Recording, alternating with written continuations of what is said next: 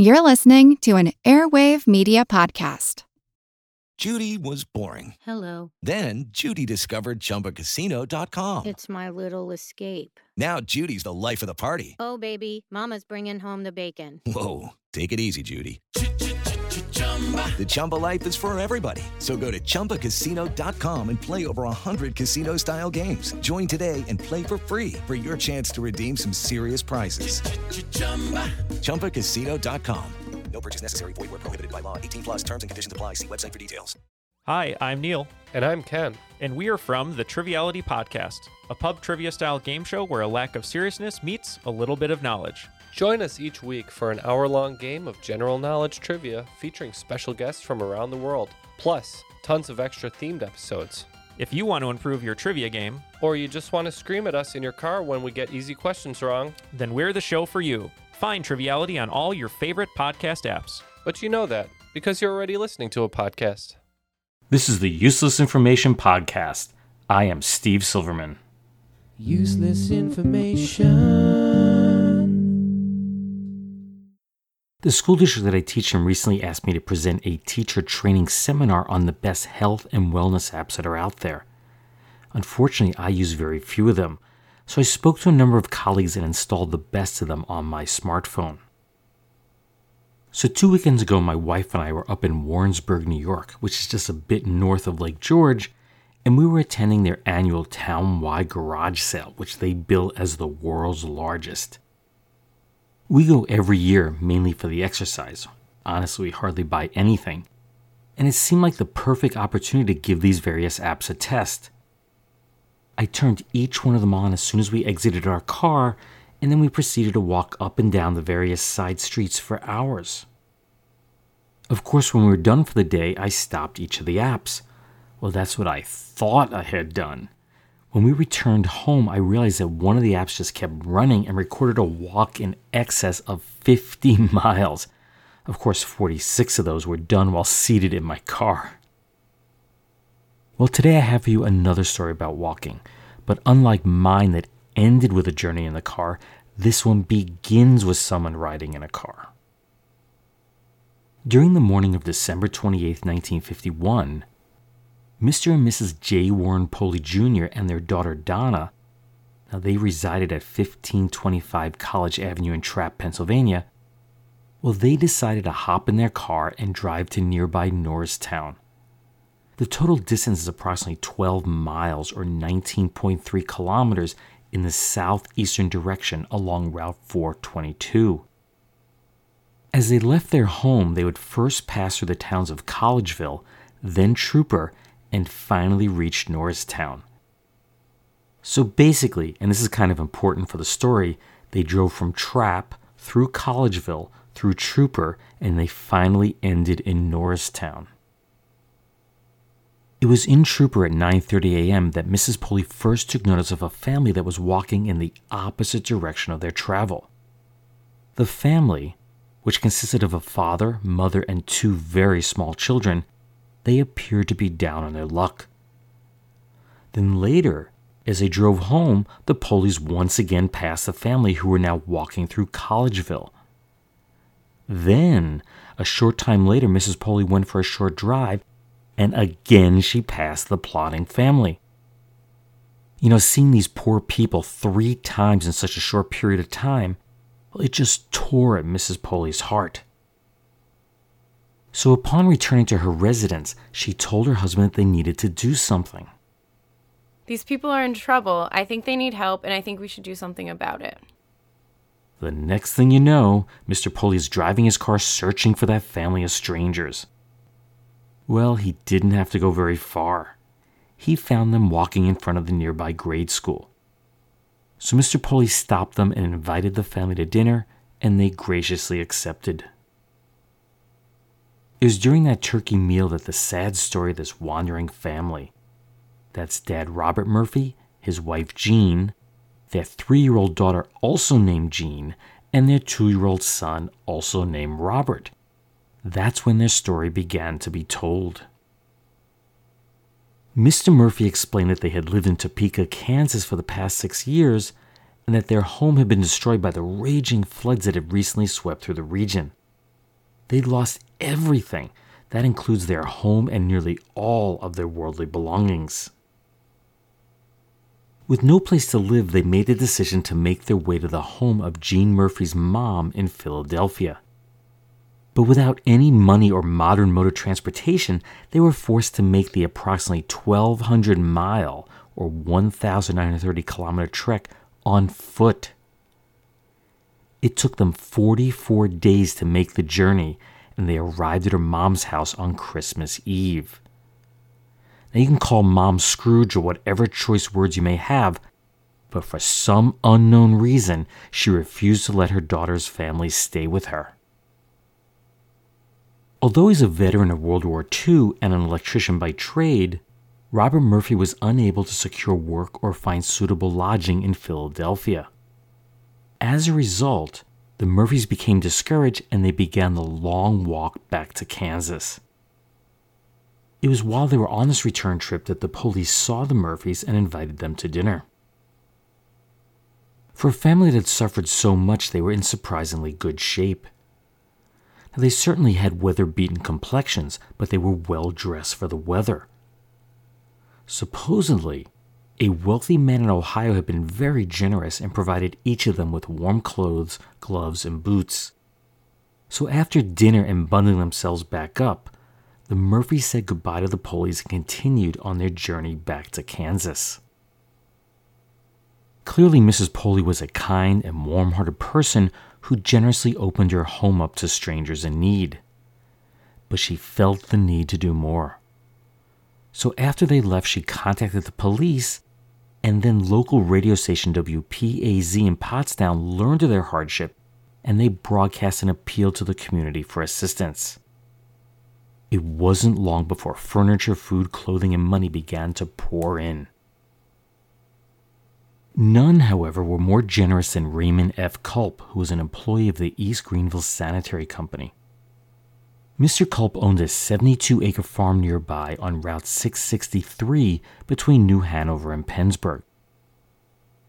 When he learned of the family's plight, he immediately called the Pottstown Mercury newspaper and offered Robert Murphy a job on his farm. Not only that, but since his eight room farmhouse only housed his family of four, that's Mr. Culp, his wife, and their two sons, the Murphys were welcome to occupy the other four rooms. Mr. Culp stated, We know what it is to have troubles. He added, When they arrive here, there will be a lot of surprises. People have been very good to them. They are donating household furnishings and food. One woman is sending a lot of canned goods. We had some furniture that we were going to leave in their part of the house, but guess they'll have almost enough now. People have been so kind in offering them furnishings and help of any kind. Through the airing of their plight, Mrs. Poley learned that others had previously offered the Murphy family assistance. Two days earlier, that's Wednesday night, the Murphys had been provided a place to sleep by the Salvation Army in Philadelphia. By Thursday night, they were staying at another Salvation Army facility in Norristown, and they left that shelter right after breakfast. By Friday morning, that's shortly before they would be sighted by the Poleys, the Murphys were treated to breakfast by Ralph K. Harner. He just happened to be the chief of police in nearby West Norriton. Harner told the press They weren't hitchhiking when I saw them. They were just walking pathetically along the pavement. I took them to the State Public Assistance Office in Norristown and left them there while I went to court.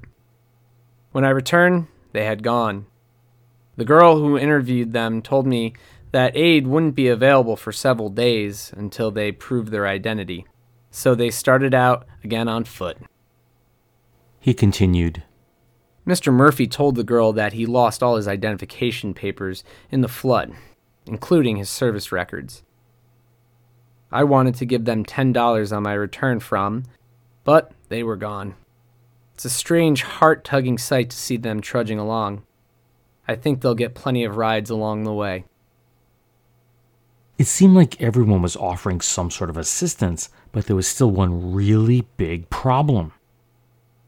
The Walking Murphys, as the press was now referring to them as, well, they were long gone. so police were asked to watch out for the family. Calling all cars, calling all cars, be on the lookout for Robert Murphy, the father. He is described as being a tall, slender man with thick, dark hair highlighted with graying streaks. He is dressed in a faded suit, a dark sport shirt, a blue woolen Mackinaw jacket, and black buckled galoshes. Jean Murphy, the mother, short in stature, heavy set with a round face. She is dressed in a cotton dress and plain coat. A vari-colored bandana covers her head. Their son, Robert Jr., is dressed in a woolen coat and a knit woolen cap, while their daughter Jean is kept warm by a woolen snowsuit and a bandana. That's all fine and dandy, but where were the Murphys? Luckily, it didn't take long to find them. On Sunday, December 30th, a passing motorist was listening to radio station WHLM and heard the appeal to help locate the family. He spotted the Murphys walking in Williamsport, which is about 150 miles or 240 kilometers northwest of Mrs. Poley's home, and he let them know about Mr. Culp's generous job and home offer. With everything that they own being carried in just two beat up suitcases and only 30 cents to their name, this news really couldn't have come at a better time. This was the perfect feel good story, and as you can imagine, it quickly broke nationwide. In an interview with the United Press, Robert Murphy said, I'm so happy I can't talk. We just had another disappointment last night. Someone told me I might get a job here, but it didn't go through, and it took hours to get shelter for the night. Jean Murphy added, It's wonderful news. We were beginning to think that no one cared what happened to us. Does someone really want us? She continued, That's the way it was on our trip east. Only the people who had a lot of trouble themselves understood and helped us. I guess that's how it always is. Of course, one has to wonder how the Murphys ended up in such dire straits. As the story broke nationally, members of the local press started doing some digging. And as the reporters poked around into the Murphys' past, they were left with far more questions than they had answers. For example, they learned from Captain Newton McClements at the Salvation Army in Norristown that he had given Robert Murphy $2.50, which is about $25 today, and that was to cover train fare to Philadelphia. Huh? What? They supposedly had just traveled from Philadelphia, so why would they need train fare to go back? Next, Murphy said he'd applied for Red Cross aid shortly after the flood had destroyed their nine room home in Kansas. But a check with the director of the Midwestern office of the Red Cross, that's Robert Edson, he could find no record of a Robert Murphy ever applying for aid either during or after the flood. Then, during a radio interview on December 31st of 1951, Mr. Murphy mentioned he had studied to be an electrical engineer at the University of Kansas. But under re-questioning, he changed his alma mater to Kansas State. Well, maybe that's just an error on his part, but local reporters were starting to think, you know, that the details of his story, well, they just didn't add up. So during an interview with the Murphys at the Culp farmhouse, WPAZ news director Sidney Omar, he decided it was time to ask the Murphys about the inconsistencies in their story and find out what was really true. Well, I'm going to leave you in a bit of suspense here while we take a quick break to hear from the sponsor of today's podcast. But when we come back, I'll let you know what happened next. I'm quite certain you're going to find it very interesting. When you need mealtime inspiration, it's worth shopping Kroger, where you'll find over 30,000 mouth-watering choices that excite your inner foodie. And no matter what tasty choice you make, you'll enjoy our everyday low prices, plus extra ways to save, like digital coupons worth over $600 each week. You can also save up to $1 off per gallon at the pump with fuel points. More savings and more inspiring flavors make shopping Kroger worth it every time. Kroger, fresh for everyone. Fuel restrictions apply. Welcome back. Just prior to our break, news director Sydney Omar was questioning the Murphys as to what was really true about their story. Well, it turns out that none of it was. It was all one big lie. They had never lost everything that they owned in the Kansas floods. In fact, they had never lived in Kansas at all. The family started telling the Kansas flood story the previous August, but they had received no public attention until Mrs. Poley befriended them. They would simply move from town to town telling their fictitious tale, you know, maybe get a meal, some lodging, and a few bucks before moving on to the next town. Not only had they not been in Kansas, but they weren't even the Murphys. They were the Lillibridges.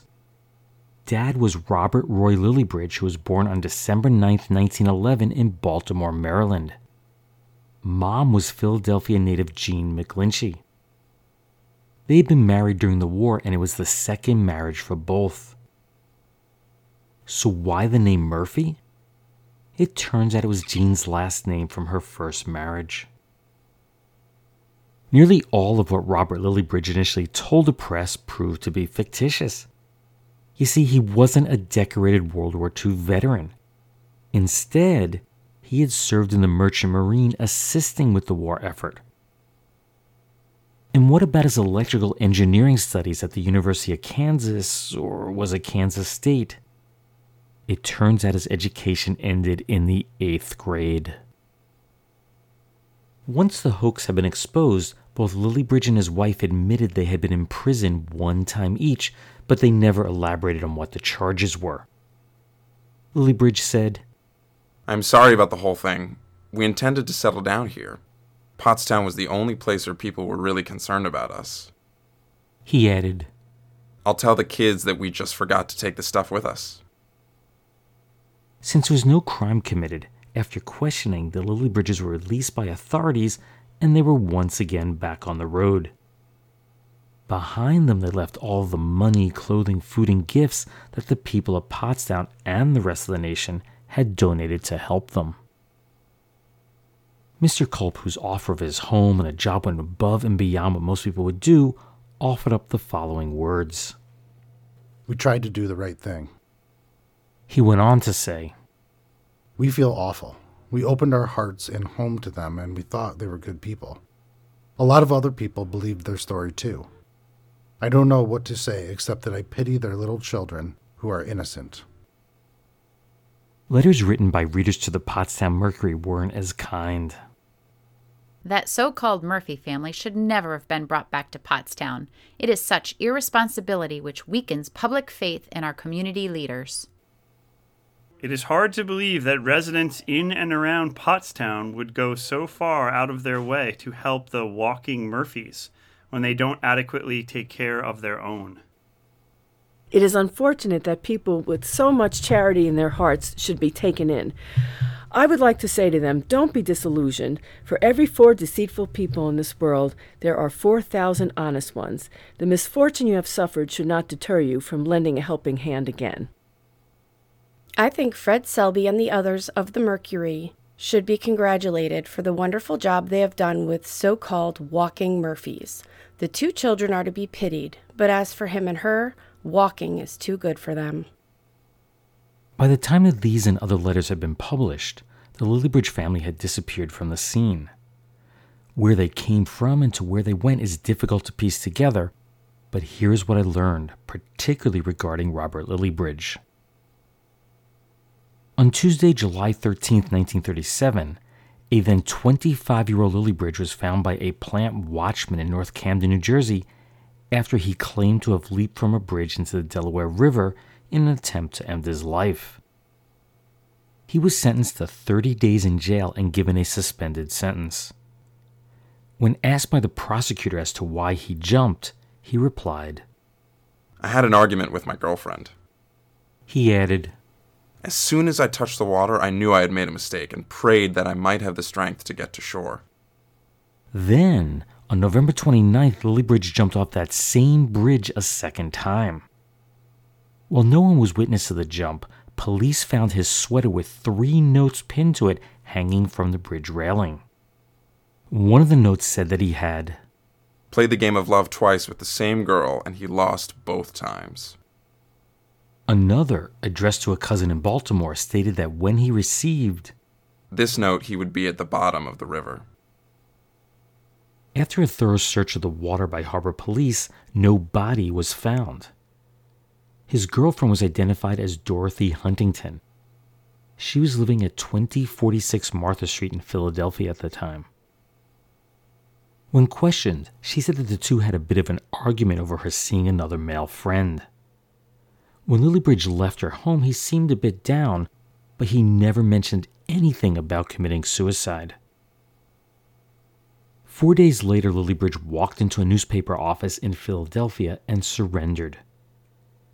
Once again, he claimed to have changed his mind as he fell towards the water surface. Then he swam to shore and hitchhiked his way to New York City. These two jumps were treated as the real deal when they happened. But the lies that he told many years later as one of the walking Murphys questions whether he ever really hit the water or he was simply making it all up to draw attention to himself. He may not have been wanted by his girlfriend Dorothy, but the Secret Service certainly did.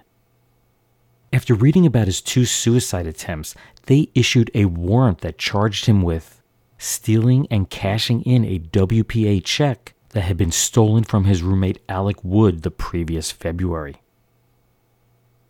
On September 17, 1943, he was in trouble with the law once again. This time, the now 31 year old Lillibridge was picked up for impersonating a member of the armed forces. Dressed in the same military garb that he had been arrested in, he testified that he had purchased the uniform so that he could re enlist in the army. Wait, wait, wait. Didn't he claim years later that he was in the Merchant Marine? Hmm. Just what is the truth and what are the lies here? Well, it's really hard to know because Lillibridge seemed to blur the lines between the two all of the time. As for their Kansas flood hoax, it wasn't the first time that they had attempted this. The March 11, 1950 issue of the New York Daily News features a photograph of Robert Lillibridge, his wife Jean, 20 month old daughter Jean, and a six week old Robert Jr. sitting in the Newark, New Jersey police headquarters. They may have used their real names this time, but the rest of their story has a very familiar ring to it.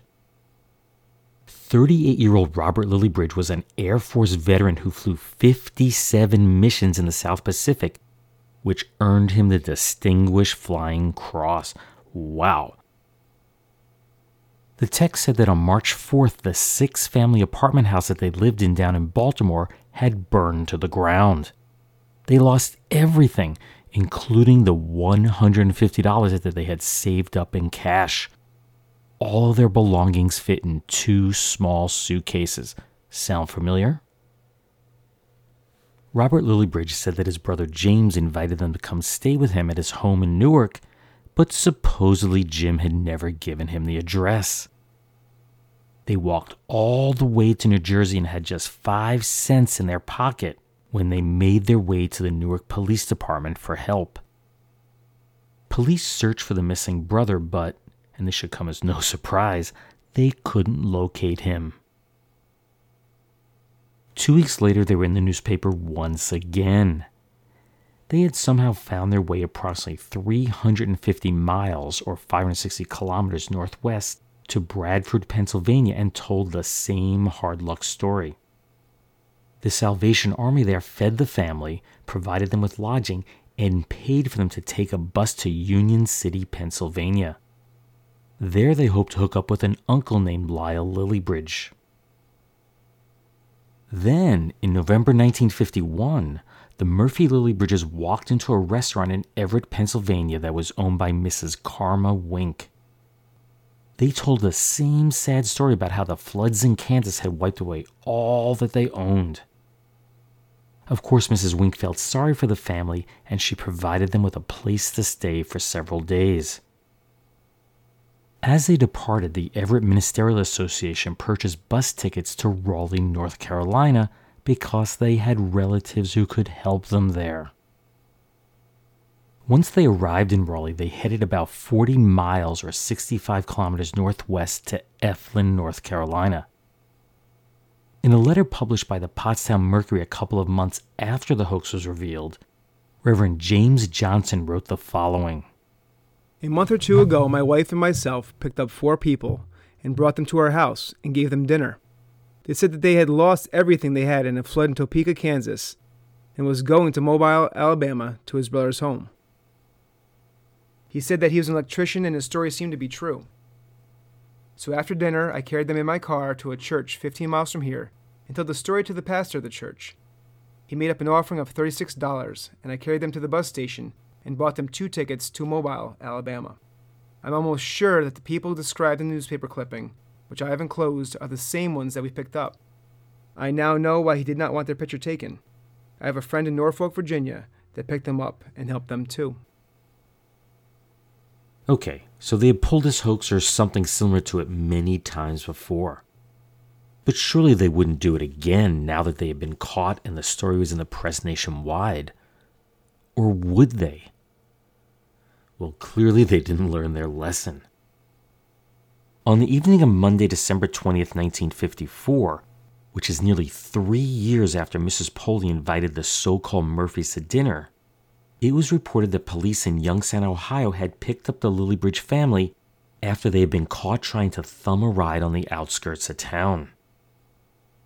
The Lillibridges had quite the story to tell. They had been hitchhiking because their home in San Diego, California had burned to the ground. Holy cow. The family had been on the road for the past 105 days, and they were headed to Van Buren, Maine, where wife Jean had an uncle. The kindly policeman reached into their pockets and provided the Lillibridges with money and arranged for food to be brought into the station for the hungry family. The Salvation Army provided them with a place to stay for the evening, and the next morning the police provided them with a road map, and the Lillibridges were once again back on the road. When the story of their generosity hit the local newspapers, the police realized that they had been had. One man said he had picked up a family of the same description in nearby Hubbard, Ohio, three days prior and provided them with assistance. The father, who can be presumed to be Robert Lillibridge, told the kind gentleman that their home in Maine had burned to the ground and they were headed to California, the reverse direction of what they told the police. Another man said he had provided the family with a place to stay and $100. And finally, a woman said she had seen the family in Canfield, Ohio, two years earlier. That time, the Lillibridges claimed that their home in Florida had burned and they were making their way to Kansas. I guess some people never learn. Useless, useful, I'll leave that for you to decide. Three Strikes and You're Out is presented each Sunday at 4 p.m. by the makers of Maudine for Dandruff and Maudine Shampoo. Now, before we leave, we'd like to tell you how to help rid your scalp of dandruff with very little effort on your part. First, get a bottle of Maudine for Dandruff and a bottle of Maudine Shampoo from your favorite druggist. Apply a few drops of Maudine for Dandruff to loosen the dandruff scales on your scalp. Then, shampoo your hair thoroughly with Maudine Shampoo. You'll find after the shampoo that your hair is soft, clean, and brilliant. Then, rub a few drops of Maudine for Dandruff vigorously into your scalp. And remember to use Maudine for Dandruff several times a week to help prevent dandruff. With this simple procedure, you'll find that your hair will always be clean and fresh. Remember to get both Maudine for Dandruff and Maudine Shampoo today. And send all questions for this broadcast to Three Strikes and You're Out in care of KGKO Dallas. Remember to include the neckband from a bottle of Maudine or a facsimile with every home run question. We'll pay $10 for every home run question we use. If you send only $1 questions, you need only send your name and address. All questions become the property of Maudine, none may be returned, and the decision of the judges shall be final. Print your name and address plainly on every question, and listen next Sunday at 4 p.m.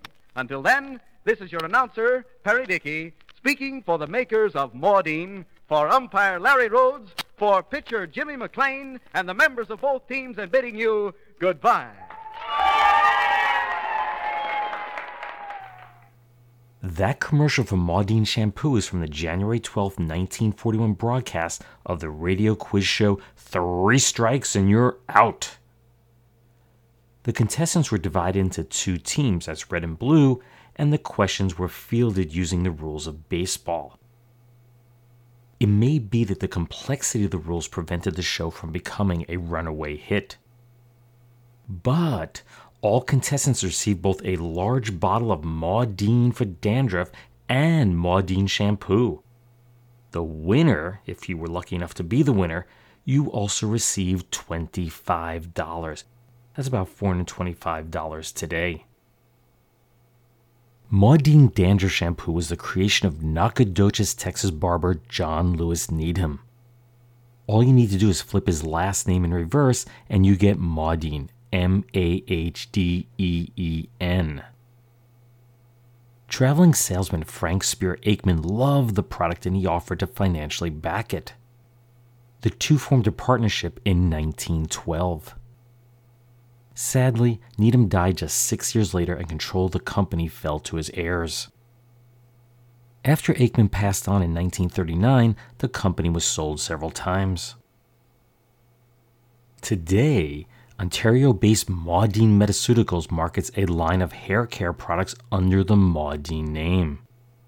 One of those, of course, is for dandruff Mahdeen Medidan Dandruff Treatment Shampoo. What a name! I just wanted to give a quick shout out for a podcast I've been listening to for the past couple of weeks while I've been working on my house. I've been building shelves for my walk in closet. It's called The Brain Food Show, and it is a podcast brought to you by the team behind the wildly popular Today I Found Out YouTube channel. My students love these videos, and I use them in my classroom all the time. The podcast does deep dives into historical curiosities you know, everything from how famed Enlightenment thinker Voltaire made his fortune by helping to rig the lottery, to that time that Julius Caesar was captured by pirates and the hilarity that ensued. What I like about them using the podcast format is that it allows them to explore topics, you know, some just like the ones that I talk about, in far greater detail than they can do in their YouTube videos. So if you like my podcast, you really should give the Brain Food Show a listen. I've been downloading it on iTunes, but you can also get the show on all the leading podcast platforms. I'm sure it's on all of them. So here's a question for you. The other day, I jokingly told my wife that she was a Lucy Stoner. It's an expression you don't hear much anymore, but my wife is definitely one of them. So, do you know what a Lucy Stoner is? Hang around until the end of the podcast and I'll let you know the answer. Want to learn how you can make smarter decisions with your money? Well, I've got the podcast for you. I'm Sean Pyles, and I host NerdWallet's Smart Money Podcast.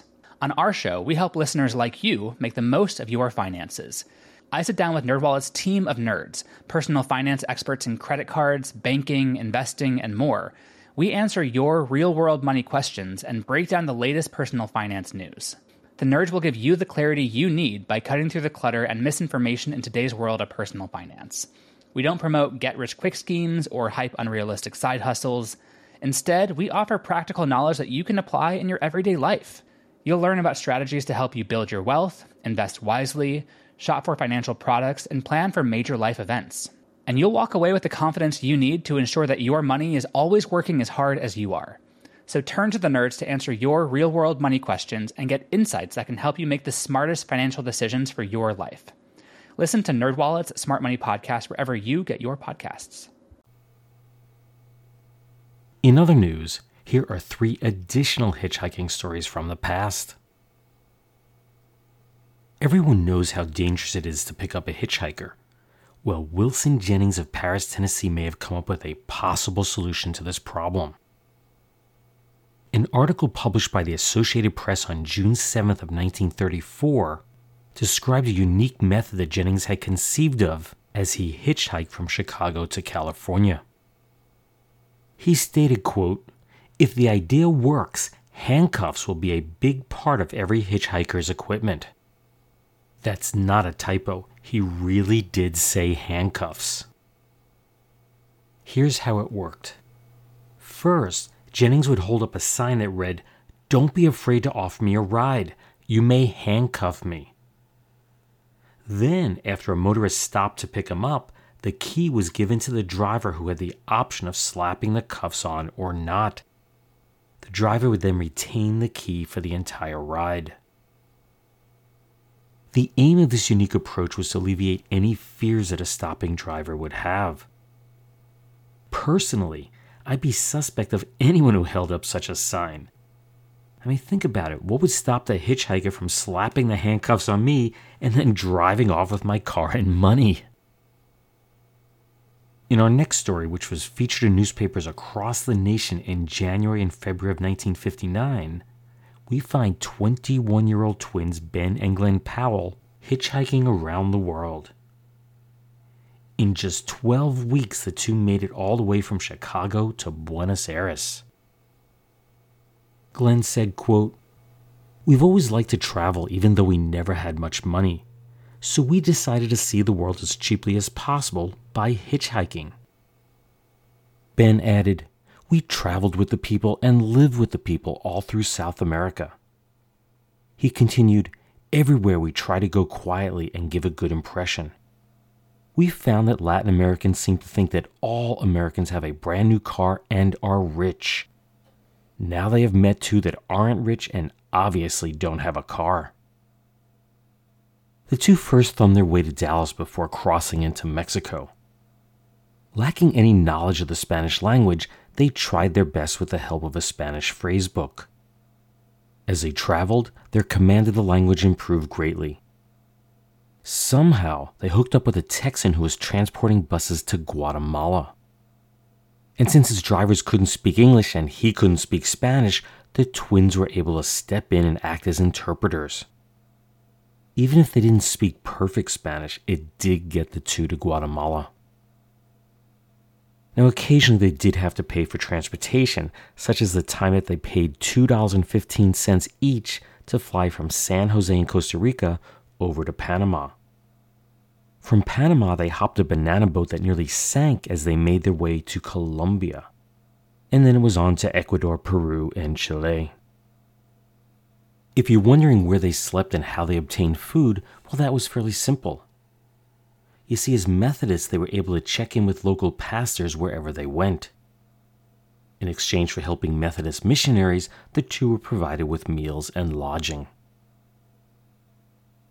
In our final story for today, it was reported on February 8, 1962, that Lubbock, Texas salesman J.E. Ferguson stopped to pick up an elderly man who was hitchhiking on the northern outskirts of Seminole, Texas. Quote, It was a cold day and I picked him up. The man told Ferguson that his name was Wilkins, that he grew up in Coleman County, and that he was in his 70s. He later dropped him off about 40 miles or 65 kilometers away at a traffic light in Brownfield.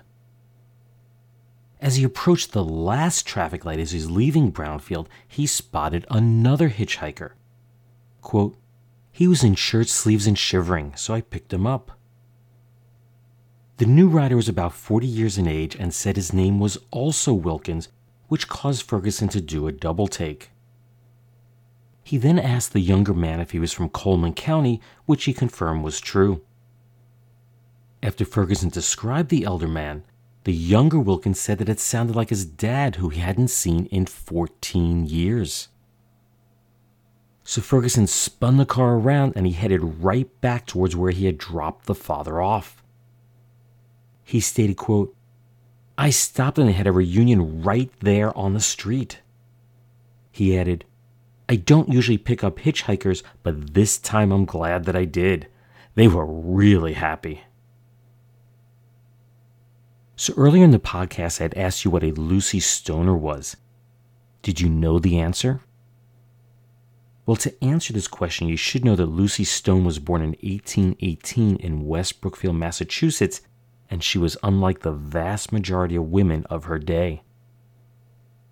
She spoke out against slavery, she was an organizer and promoter of women's rights, and became the first woman in Massachusetts to earn a college degree. Her life story could be a future podcast in itself, so you know, don't be surprised if you hear the story someday down the road.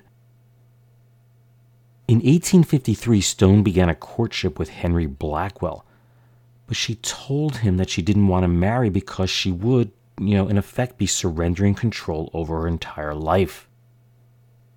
Yet, as they say, love conquers all. The two married on May 1st of 1855, but it was far from a conventional marriage. You see, the two had secretly made an agreement that allowed for Lucy Stone to retain all of her rights, property, and finances. Should the couple ever separate, they would each forfeit any claim against the other's property. It was quite daring for its time. Since they viewed their marriage as more of an equal partnership, Lucy Stone kept her maiden name. At first, there was some question as to the legality of doing so, which forced her to sign some legal papers as Lucy Stone Blackwell for a period of about eight months. But lawyer and future Supreme Court Chief Justice Salmon P. Chase determined there really was no law forbidding it. So for the rest of her life, Lucy Stone retained her birth name. News of the Stone Blackwell marriage spread like wildfire across the nation. Some were outraged and considered an attack on the sanctity of marriage, while other couples soon followed suit. And that makes my wife Mary Jane a Lucy Stoner. That's an expression you don't hear much today, and that's because she married me and kept her maiden name. Well, that brings another episode of the Useless Information Podcast to a close. I just want to mention that I have finally created a Twitter account for the podcast. It's at Useless Infocast. So if you sign up, you'll be among the first to know when a new podcast episode is released. I promise not to just keep sending you messages all the time. The handle again is at Useless Infocast, so be sure to sign up for that. Now, I haven't mentioned it much lately, but I have written two books, and they're both collections of some of my favorite true stories. They are Einstein's Refrigerator and Lindbergh's Artificial Heart. You can get them through your local bookstore, online, and of course from your local library. You can like the show on Facebook, just do a quick search for the Useless Information Podcast and it should pop up. You can subscribe to the podcast through iTunes, Google Play, Spotify, TuneIn, or through any of the leading podcast directories. The Useless Information Podcast is part of the Recorded History Podcast Network. So be sure to go to recordedhistory.net to learn about all of the quality history podcasts that the network has to offer. As always, thanks for listening, and I hope you'll tune in the next time. Bye. Hey guys, it is Ryan. I'm not sure if you know this about me, but I'm a bit of a fun fanatic when I can. I like to work, but I like fun too. It's a thing. And now the truth is out there. I can tell you about my favorite place to have fun Chumba Casino. They have hundreds of social casino style games to choose from, with new games released each week. You can play for free anytime, anywhere and each day brings a new chance to collect daily bonuses. So join me in the fun. Sign up now at ChumbaCasino.com. No purchase necessary. VGW. Void were prohibited by law. See terms and conditions. 18 plus.